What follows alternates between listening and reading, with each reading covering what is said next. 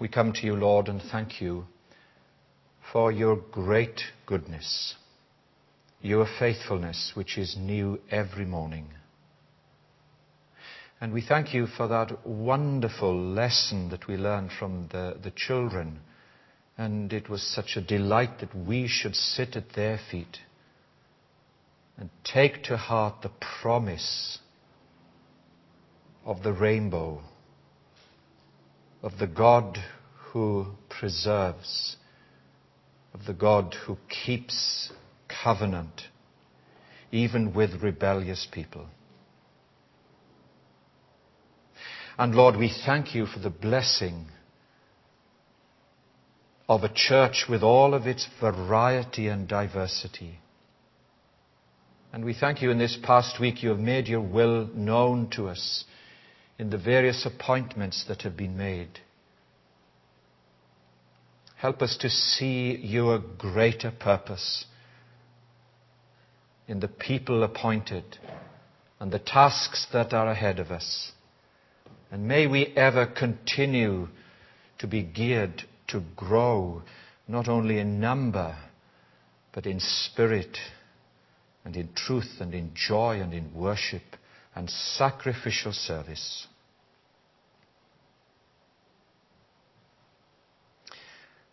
Lord, the world in which we live is one where pessimism and low expectations seem to dominate our lives.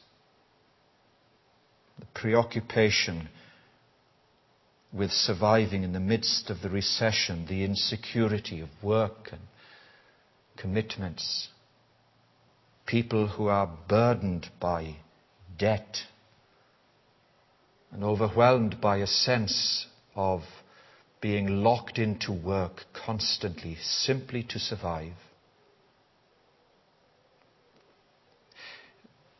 May there be a real liberation within our hearts that whatever the legitimate commitments we have, that we can truly trust you and reorder our lives. We thank you for the way that you are continuing to guide your people and for the work in Cornerstone, for that sense of sharing together, covenanting to work, to give, using our gifts and seeing your grace overflow into people's lives. We think of the community of people in St. Mary's in Long Crendon and the appointment of a new vicar this Tuesday. May that prove to be a blessing, O Lord.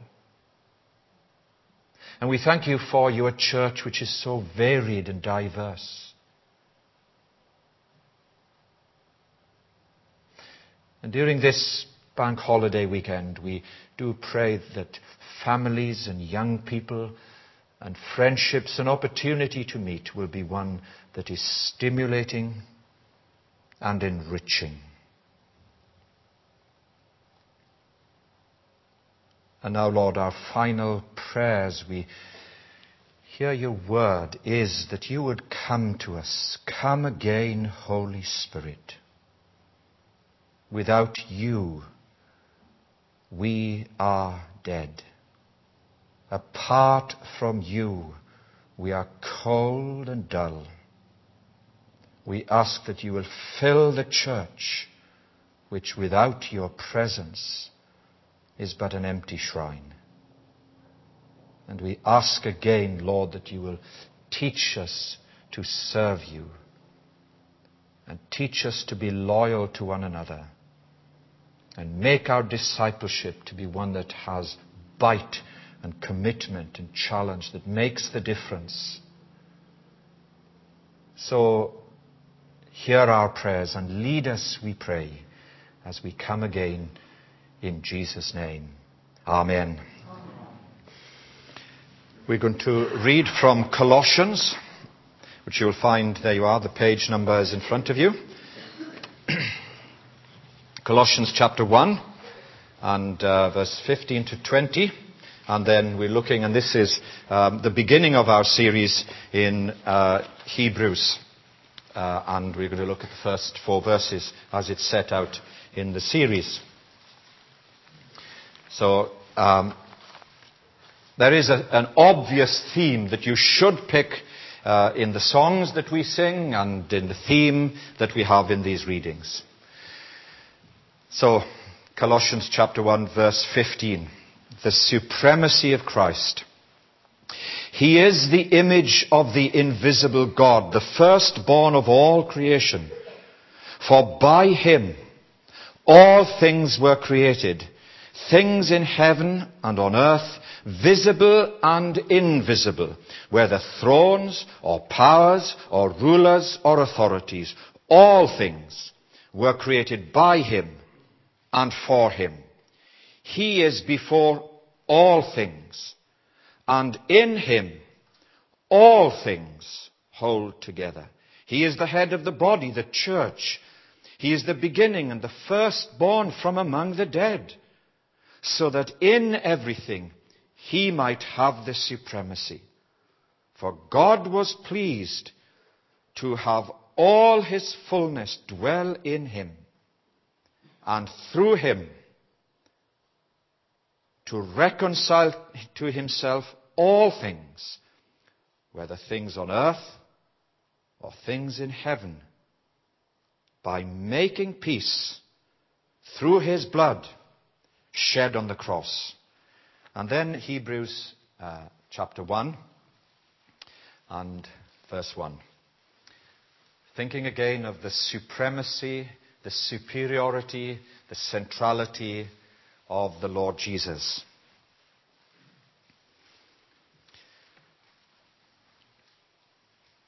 Hebrews chapter 1 and verse 1. In the past, God spoke to our forefathers through the prophets at many times and in various ways. But in these last days, he has spoken to us by his Son, whom he appointed heir of all things, and through whom he made the universe.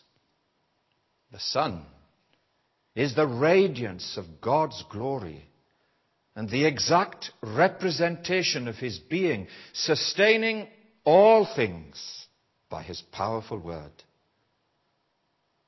After he had made, after he, he had provided purification for sins, he sat down at the right hand of the majesty in heaven.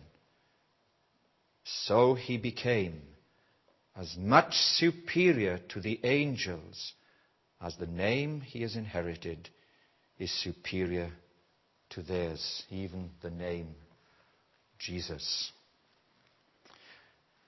Well, we're going into the sermon early this evening, so keep your Bibles open.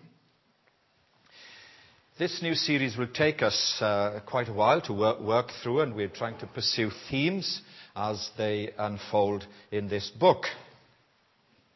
For some people, the book of Hebrews is, a, book that they might even uh, say, though not be particularly proud of, that it maybe it's a book best avoided.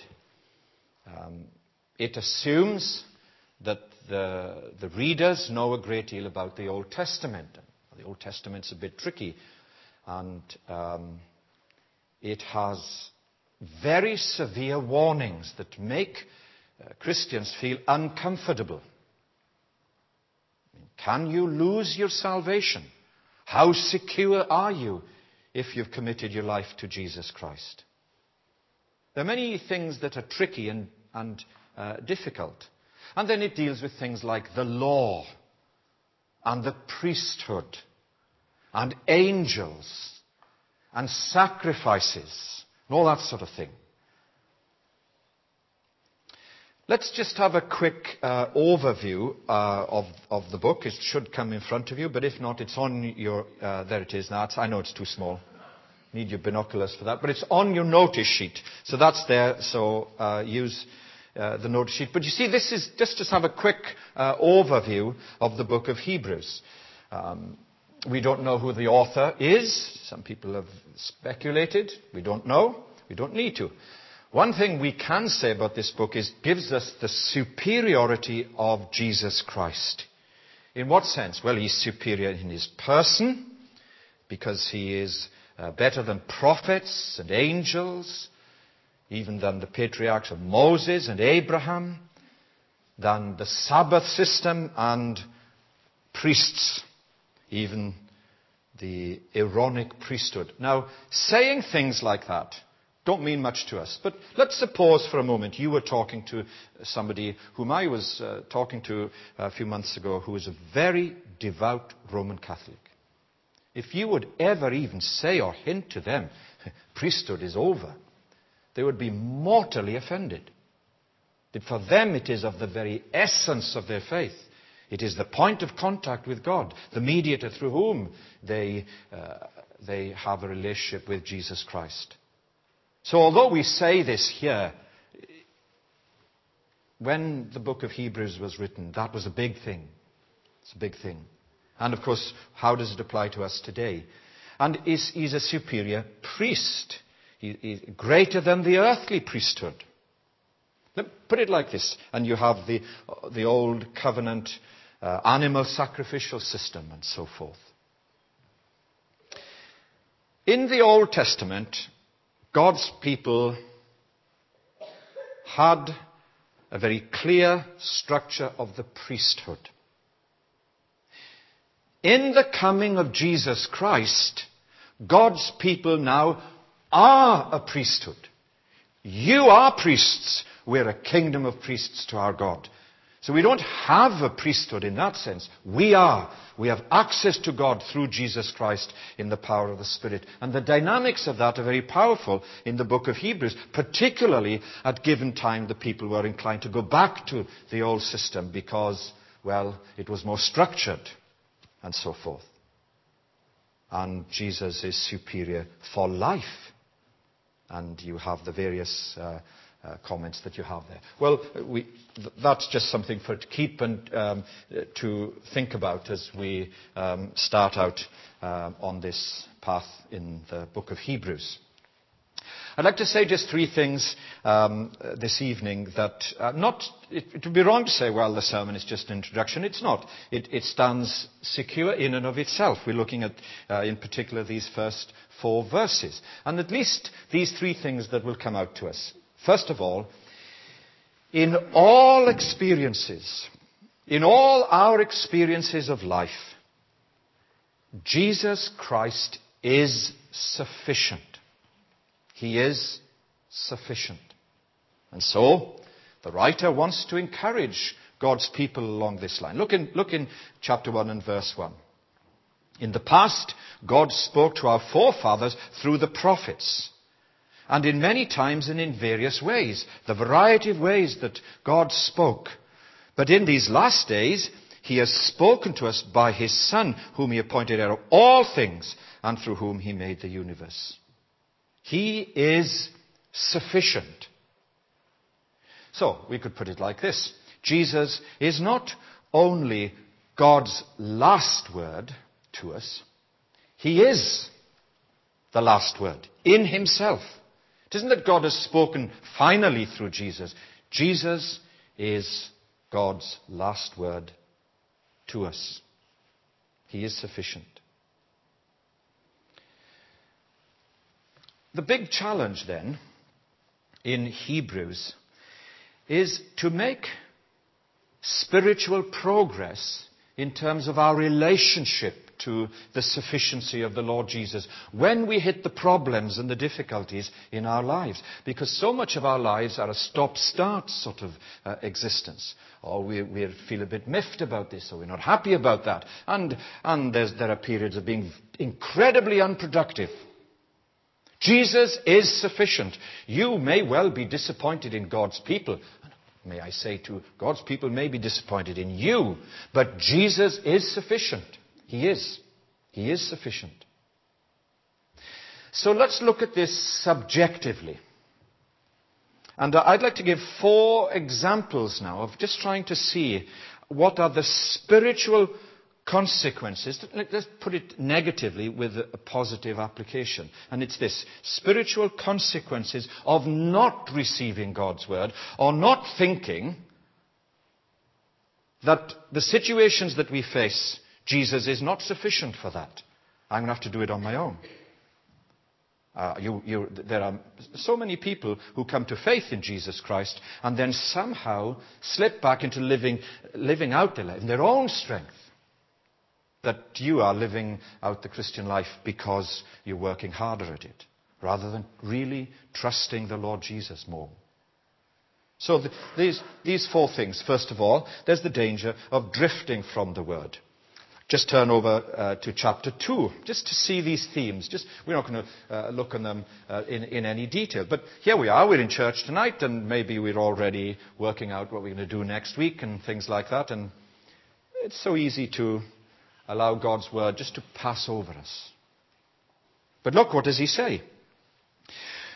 We must pay more careful attention, therefore, to what we have heard. This is what we're doing now, thank God that we are so that we do not drift away. For if the message spoken by angels was binding, and every violation and disobedience received its just punishment, how shall we escape if we ignore or neglect so great a salvation? How shall we? So, you see, even as Christian people now, uh, yes, Jesus is sufficient. How do you know? Well, he tells us in his word. Yeah, but we drift from God's word. And it's, it's the classic thing. It's the sin of omission. It's the sin of not doing anything wrong, but simply not doing anything. Secondly, doubting God's word. Now, there, I'm sure there are situations that you find yourself in, and you might say, I don't know. What does God say to me in this situation? What does He really say to me? Or does He say anything at all? Turn to chapter 7 and just verse 8.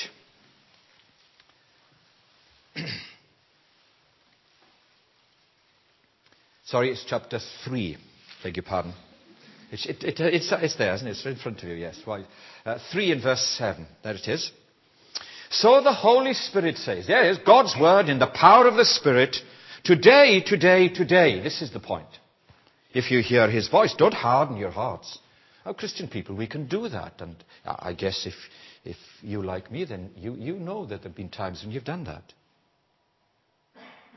As they did in the rebellion during the time of testing in the desert, where our fathers tested and tried me for 40 years. And there's a whole generation that was lost for the covenant and the glory of God. And verse 10, I was angry with this generation. And I said, their hearts are always going astray. They've not known my ways.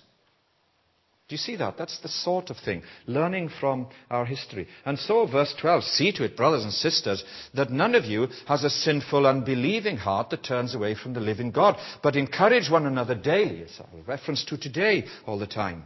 As it is called today, so that none of you may be, there it is, you see, hardened by sin's deceitfulness. Hardened. And then thirdly, there can be a sort of a, a heaviness, a dullness. Remember Jesus once saying to his disciples, Are you so dull? He wasn't saying, Are you stupid? saying, dull of hearing. Dull. See, chapter 5, just a little insight again. Uh, verse 11. It's a bit of a sting in the tail here, isn't there? Look, we have much to say about this, but it is hard to explain because you are slow to learn. So I'm talking about being clever now. It, it, it is dullness towards God's word. In fact, though by this time, at this time in your Christian life, in terms of the, the passing of time, you ought to be teachers, you need someone to teach you the elementary things of God's word all over again. You need milk, not solid food. You could, should be eating a big rump steak, but it's uh, baby's food because you're spiritual babes. Oh, it's a bit much, isn't it? But it is a consequence of this sluggishness. Those three, if you like, are sins of, of omission. But the, th- the fourth that I have is a sin of commission. Now it's the things that I do cumulatively as a result of these things that I haven't done. I am defying the word. Look at chapter 12. So in other words, you see, what all we're trying to do, just to illustrate, is is Jesus sufficient? Is he sufficient? Through his word in the power of the Spirit. Chapter 12 and verse 25. See to it. See this? This is now, it's, it's, it's over to you. You see to it that you do not refuse him who speaks. This is the theme. If they did not escape when they refused him who warned them on earth, how much less will we if we turn away from him who warns us from heaven? How much indeed. So you get these things then that are building up. First of all, it's just uh, a neglect, sheer negligence, just ignorance, hardness, sluggishness, willfulness. And we need to be careful about that. That we can so easily drift and become unprofitable. That's perhaps one of the negative themes um, in Hebrews, and it is a challenge to us. The second one is this, and perhaps a bit more positively then, is this, that if in all experiences Jesus is sufficient, then in time and in eternity he is sovereign. He has the last word because he is the last word. He is the sovereign Lord. And so come back to uh, our, our reading, Hebrews chapter 1 and verse 3. And here it is. And we'll sing, we'll take this up in a song in a moment. The Son is the radiance of God's glory and the exact representation of His being, sustaining all things by His powerful word. He is sovereign. He's the sovereign Lord, and we worship and we adore Him. What Hebrews does then is this it, it, it exalts and glorifies and magnifies the person and the work of Jesus Christ, who he is and what he did when he died as our sufficient and supreme sacrifice. So, he is the essence of God. Just about a month ago, some incredibly polite and um, very sincere um, Jehovah Witnesses uh, came to the door. Um, and, well, they said, yes, you know, we, we do acknowledge that he, Jesus is a prophet. I just said to them, you know, we could talk here for a long time. But I would like you to know just this one thing that I love Jesus. And arguing and defending is not going to get us anywhere because he is my Lord in the language of Thomas. And he's my God. And for you just to say, well, that's an opinion, to me is offensive. Do you see what I mean? You can get into arguments. But if he is your sovereign Lord and you love him and you serve him, then that, that makes the difference. That makes the difference. He's the essence of God. He's the radiance of His glory. John saw this, didn't he? John the Baptist. Do you remember? So, he was a cousin of Jesus and they could be pals, you know. We're family. And he comes for baptism. John's reaction says it all. He says, I, I baptize you. I'm not even worthy to wash your feet, which was what the disciples were reluctant to do. John saw it. When take off your sandals. I'm nothing. You're everything. I must decrease. You must increase. He saw the glory of God in Jesus Christ. And we need to see that. And perhaps that would give us a bigger edge to, to our worship and our service. And take away the drudgery of what it is to be church. Christ is to the Father what the rays of the sun are to the sun. You can't separate. The one is an expression of the other. He is the radiance of God's glory.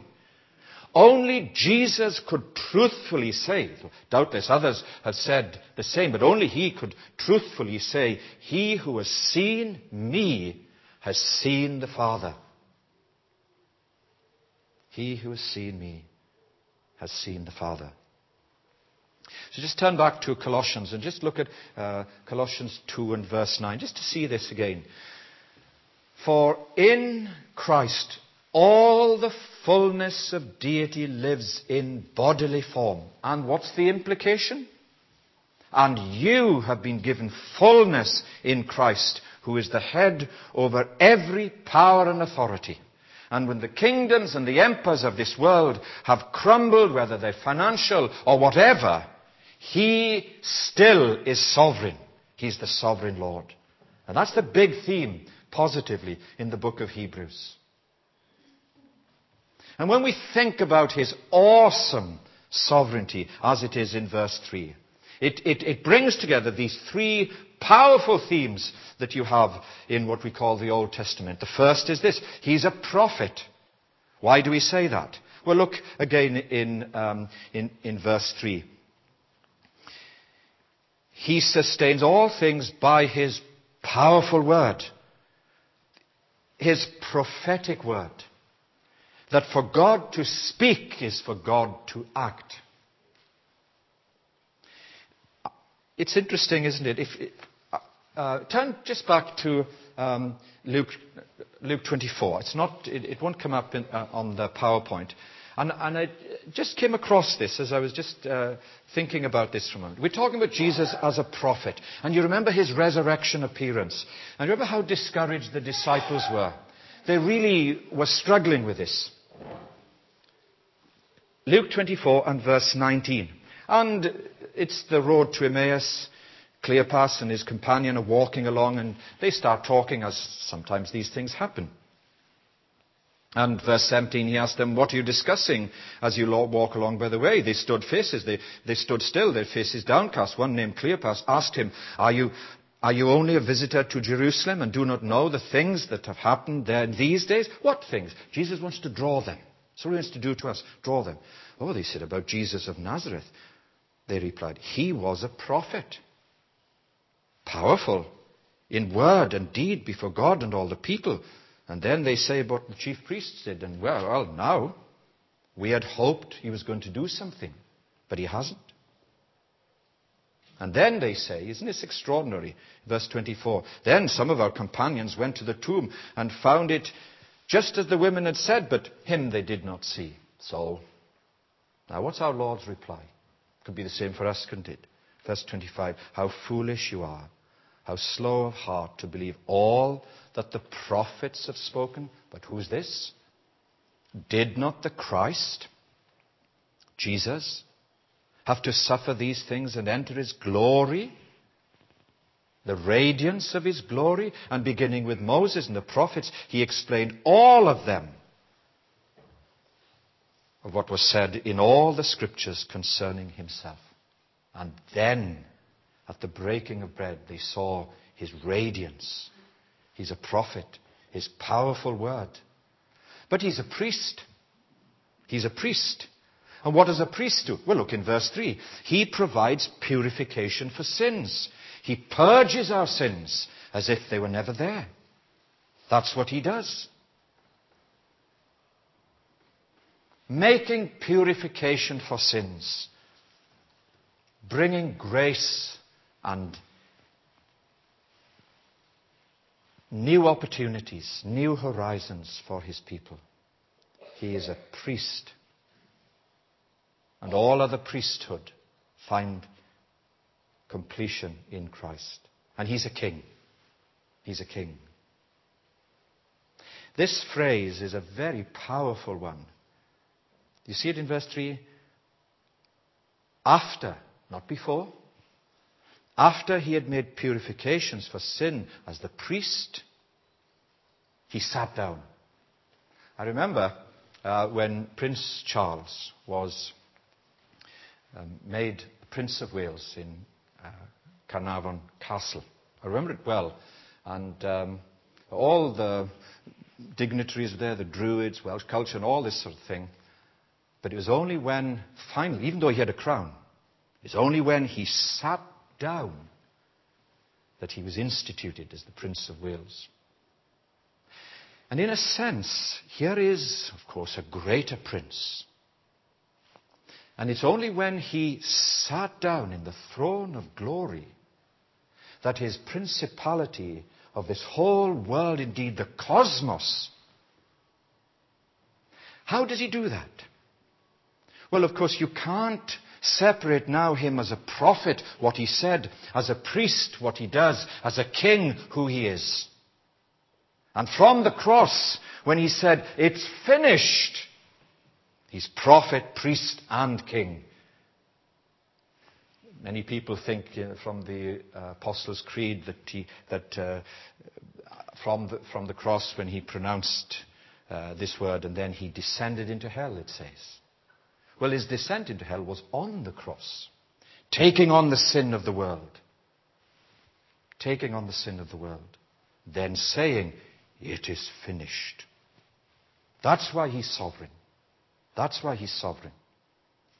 And that's why the hymn writer is, is correct. He tore the bars away.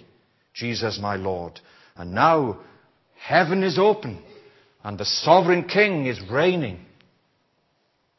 That's what the writer to the Hebrews wants to say. And finally, of course, and this is something that comes up so much, and we'll, we'll obviously pick up on it in verse 4. He became so much superior to the angels as the name he has inherited is superior to theirs.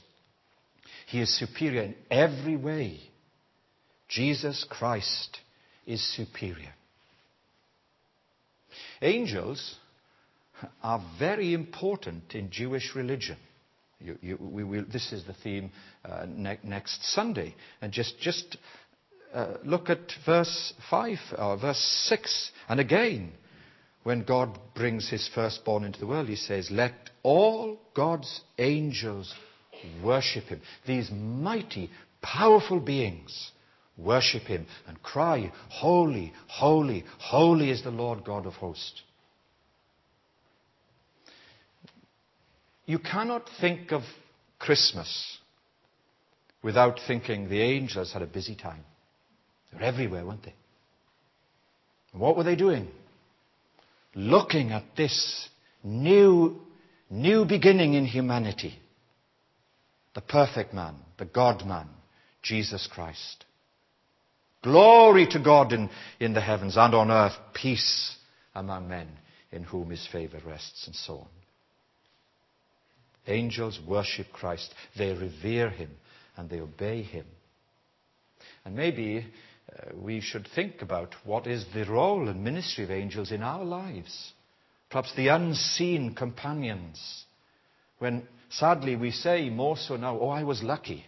Or should we say I was blessed because I had a guardian angel I didn't know. Maybe we need to be a bit more sensitive to angelic beings working at the behest of the sovereign Christ. But he's not only superior to angels, but a superior covenant. The covenant in the Old Testament is a very powerful thing. And yet there's a greater covenant, an eternal covenant that doesn't need repetition. And this is to celebrate what Christ has done and to remind us of his death. And so what we have finally, let's look at this reference in uh, Hebrews chapter 10, just to see this and think that he is superior and the implications of it. Hebrews 10 and 19. What is the implication that Jesus Christ is superior in every way? What is it? Well, it's this. Therefore, brothers and sisters, verse 19, since we have confidence to enter the most holy place by the blood of Jesus, not by the blood of animals, by a new and living way opened for us through the curtain, that is, his body as it was, uh, uh, as he was crucified. And since we have a great priest over the house of God, the sovereign Lord, seated in heaven, do you see it? What's the implication? Let us draw near to God with a sincere heart in full assurance of faith. And that's the good introduction now as we make the transition to the Lord's table. Let us draw near to God. Having our hearts sprinkled to cleanse us from a guilty conscience and having our bodies washed with pure water, let us hold unswervingly the hope we, we profess, for he who promised is faithful. And let us consider how, as, as God in Christ has brought us together, that we may spur one another on to love and good deeds and so forth. That's the implication. We come to Christ. We trust in Christ. We follow Christ. We obey Christ. And we receive His grace as we come like this. And in a moment, of course, as we come around the Lord's table, Jesus Christ is God's final word, His last word. His last word. And as we worship Him now, we're going to take this up in, our, theme. It'd be good if the group can um, uh, assemble. Just think of the sufficiency of this Jesus, whom we are worshipping. And think of Him that He is the sovereign Lord over all creation as we do so. And think that He is superior as prophet, priest, and king. And He delights not in the formal ritual, but in the sincere love of our hearts. Let's give that to Him as we come to Him.